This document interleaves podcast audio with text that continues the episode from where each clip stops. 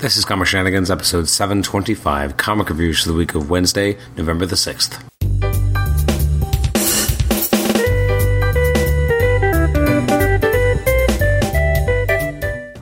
Welcome to the Comic Shenanigans podcast. I'm your host, Adam Chapman. This is episode 725. It's my comic reviews episode for the releases for the week of Wednesday, November the 6th. You can probably tell by my voice that I'm actually very under the weather, but I needed to record this episode before I fly away to a vacation in the Dominican Republic and hopefully shed this cold.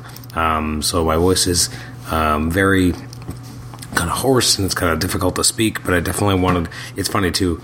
I spent uh, the weekend uh, up at a, a, Beaver Scout camp with my son, but prior to going, I made sure I read extra amount of comics. I really wanted to, you know, make I the last few episodes, I feel like the reviews episodes have been like two to three, maybe four comics, and I was like, no, I'm going to read like a bunch. I remember back in the day, I used to do like 15 or 20. I was never going to be able to do that many, but I thought maybe I could do seven, and I did it. I I read seven books, and then my voice crapped out of me, so I'm barely going to be able to speak. So this is going to be a very i'm going to be talking about a lot of books but not for very long per book um, so look at looking at some of the releases from november the 6th they include absolute carnage weapon plus batman universe batman black cat daredevil deathstroke doctor doom fantastic four ghost rider green lantern black stars immortal hulk I, I, gotta say, I haven't finished. I think I, finished issue twenty five. I did not like it. I, it was not for me. I I don't know what that was. I that was just strange, and I, I just found myself bored and not really getting it. Um, maybe I just have to read it again, or maybe I wasn't in the right headspace.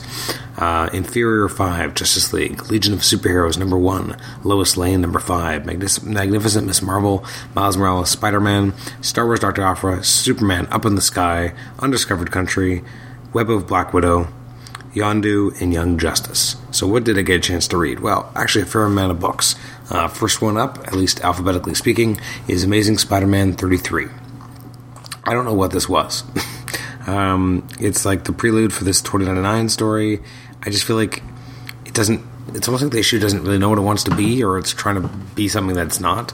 Uh, it's written by Nick Spencer, artwork by Patrick Gleason. Great art. Matthew Wilson on colors. Love Matthew Wilson, and I had him on the show recently, and he's just an, an amazing colorist. And virtual calligraphy is Joe Caramagna on letters. So you have part of the story with you know Spider-Man 2099 kind of having this this this sense of it like he's having like these memories or he's just like fighting against what he has to do. He has to has to find something. He has to find Peter Parker, the Spider-Man of 2019. Um, and then you have the big revelation from last issue where Silver Sable's there, she's got a, a gun pointed at Peter. Then Teresa Parker has a gun pointed at Silver Sable, and then we have a big reveal about Silver Sable. Now, I gotta say, this feels like it fits right along um, the MO of Nick Spencer, which is to fix problems or things that he thought didn't make sense from previous runs. And so Silver Sable just kind of showing up and being fine never felt like it made a lot of sense. And this definitely kind of institutes a retcon so we understand how, you know, when we last saw Saber Sable, why and how she looked that way, which was interesting, and I thought that was an interesting way to go. Um, it also reminds me of how much continuity there's kind of going on right now. Like there's crazy stuff happening in Latveria, etc. And you know, this book doesn't really usually play into the larger status quo as much, so it was interesting. And um, I'm, I'm, curious how it's all going to kind of fit together. I did like kind of seeing the this new character um, a classmate of Peter's with something that's potentially very dangerous about you know multiple realities, etc., which is kind of crazy. Um, the end of the issue is definitely leading up to you know there's going to be a, a hit on uh, Doctor Doom. I like parts of the issue. Parts of it, I just don't know if it's all fitting together. I don't know if it makes sense. Like we're building up to a 2099 story, but I just feel like it feels haphazard. It doesn't feel organic. Um, even this story, like I like the idea of the revelations behind Silver Sable, but even like the Silver Silver robot being like having the head blown off. Like it just, I don't, I don't know. It, it's, it, it didn't quite fire on all cylinders for me. I thought the artwork was great. I thought the story was lacking. Uh, I'll give it about a seven overall. Next up is New Mutants number one by Jonathan Hickman, Ed Brisson, and uh, I'm trying to remember who the artist was. On art, we have Rod Reis with the virtual calligraphy Travis Lanham on letters and Tom Muller on design. Um, I like I like this a lot. This felt more Hickmanish Um, but him and Brisson are doing something special. It's interesting to see all the various New Mutants characters kind of back together, as well as some add-ons like Mondo, which I thought was interesting to see how he's being utilized. Uh, seeing them teaming up with the Starjammers, I thought was interesting. Um, yeah, was, and the, you know, the, ostensibly they're they're there to, to go get Cannonball because Sunspot misses his buddy. Um, but I dug this; it was it was fun and engaging, and I'm excited to see where it goes. Um, I don't know how much it really has to do with kind of the, the overall feeling of Dawn of X, but um, I liked it. I thought it was a good a good start. Uh, next up is Old Man Quill, and this is the eleventh issue, and it's almost over by Ethan Sacks, Robert Gill, and I love this. This was fantastic. It was brutal. It was um, you know Starlord trying to figure out how to escape the time he was in and go back to the present time. Um, it's like kind of a heartbreaking revelation when he finds Reed and Sue and they're dead, and it was just that was kind of like you know sad, which is what it's supposed to be. Um, you know, he's, he's, he's when he um, when Peter Quill nullifies uses the ultimate nullifier to get rid of Gladiator. It looked freaking badass, um, and was just such a, an earned moment uh, at the very end. Having the ultimate nullifier get destroyed didn't expect that. Um, really excited to see where it goes. Um, it's building up to one hell of a climax. I enjoyed this all the way through. I'm going to give it an eight and a half. I think it was stellar. This was great. Next up is Savage Avengers. This is issue number seven by uh, Gerry Duggan and Pat, uh, Patch Zircher. But it's, it's, always been Patrick Zircher. Uh, now it's Patch.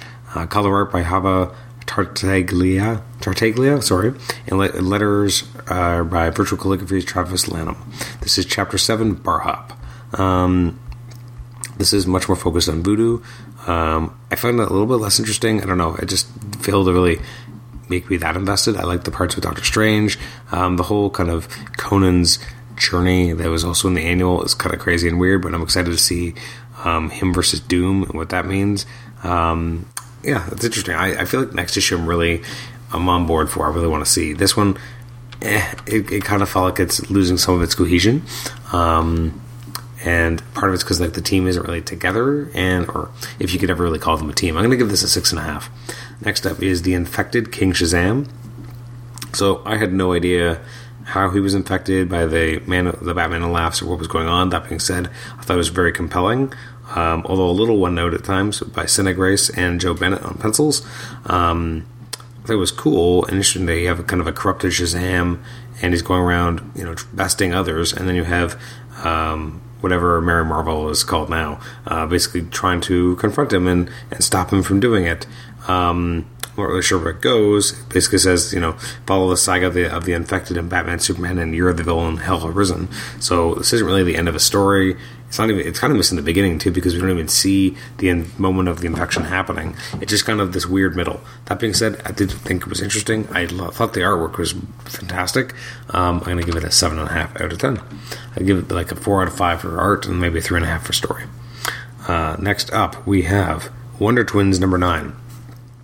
I thought this was uh, really good. Um, just like most of these Wonder Twin books, um, they're, they're, very easy to, to read and enjoy. Um, I particularly really enjoyed um, on the second page um, the idea that uh, Batman's you know picking up Zan and Jana, and they're like, "Tour's canceled. Superman needs backup." Like, Superman needs us for backup? No, I'm Superman's backup you're mine. And I just, I don't know why. I love that moment.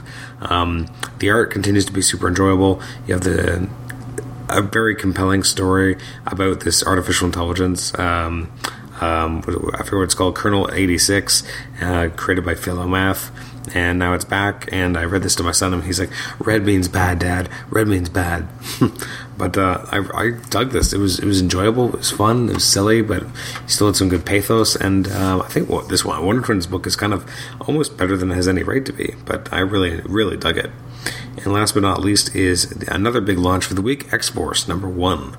Uh, this is written by, I'm trying to remember here. It is written by Benjamin Percy, artwork by Joshua Cassara, Dean White on colors, with uh, virtual calligraphy's Joe Caramagna on letters and Tom Muller on design. I thought this was great. I thought um, Cassara's art is fantastic, and it kind of reminded me of Jerome Opeña. Exquisitely detailed. Um, I like the use of um, uh, Black Tom Cassidy here. Um, I like that you have you know these human groups trying to find a way to break into Krakoa.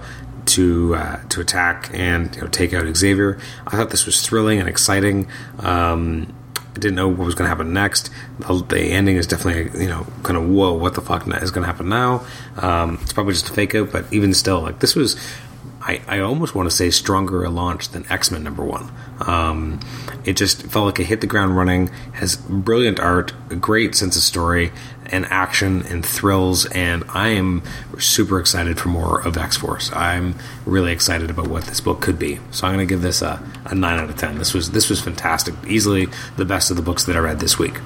Uh, so looking forward to next week coming out on the 13th of November. Coincidentally, the same day I board a plane and take off for the Dominican. So I won't get I won't get to read these for a while. But um, some of the highlighted releases include books such as uh, Batman and the Outsiders, The Absolute Swamp Thing by Alan Moore, hardcover volume one. It's been resolicited. Uh, we got the DC Gallery Batman Who Laughs Cowl. I don't know what that means exactly. You got the Dollar Comics Blackest Night number one. Uh, it's interesting they kept kind of picking these big tentpole books. Um, the last one was Flashpoint. This one's Blackest Night. Both books I wasn't going to give my son, uh, but I did give him the Superman seventy five um, reprint as well as the what Batman 497 um, when you had uh, Batman's back being broken, which is both actually, when I think about it, terrible ideas for a child. But um, you know, sometimes that's what one does. Uh, Flash 82, Flash Year One hardcover. Um, you got Flashpoint trade paperback box set, which is cool that they're doing that collecting everything from the Flashpoint era. You got Tales from the Dark Multiverse, Blackest Night number one. Teen Titans Go trade paperback Weirder Things. You better believe I pre-ordered that for my son. Um, over at IDW, we have Uncle Scrooge number 50. Uh, you got the complete A Little Orphan Annie, volume 16 hardcover.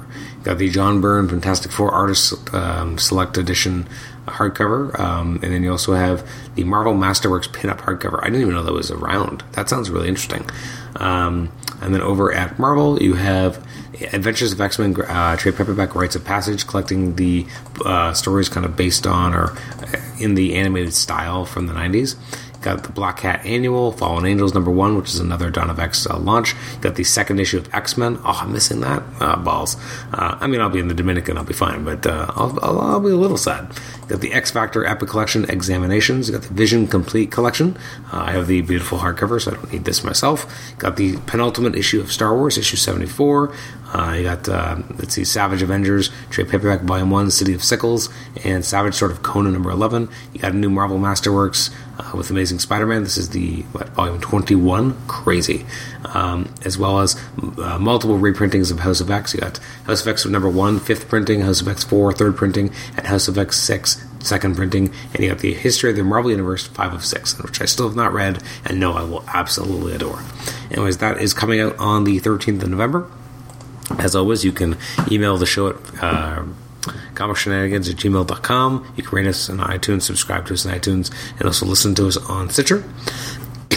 and uh, don't forget that our next episode, episode two, sorry, seven twenty six, will be um, it's only about 20 minutes long, but it's a conversation with Marv Wolfman uh, talking about a recent Superman story that he wrote, which he believes is probably one of his best works, uh, which is high praise coming from a guy like Marv Wolfman. Uh, it was sitting in a drawer for 10 years. Um, not for any particular reason, just because you know there was changes and the book it was originally designed for went away. There was no 100-page giants being published, and then there was continuity changes and timeline changes, and there was just no place for it. And finally, it came out earlier this year, and it's coming out in a deluxe edition hardcover in just a few in just a, month from now. So I talk about that with Marv Wolfman on the next episode. You can also go back and check episode 724. It's my joint interview with Mark Waid and Brian Augustyn talking about Archie 1941 and Archie 1955. Anyways, thanks again for listening to this episode, and we will catch you next time. Bye bye.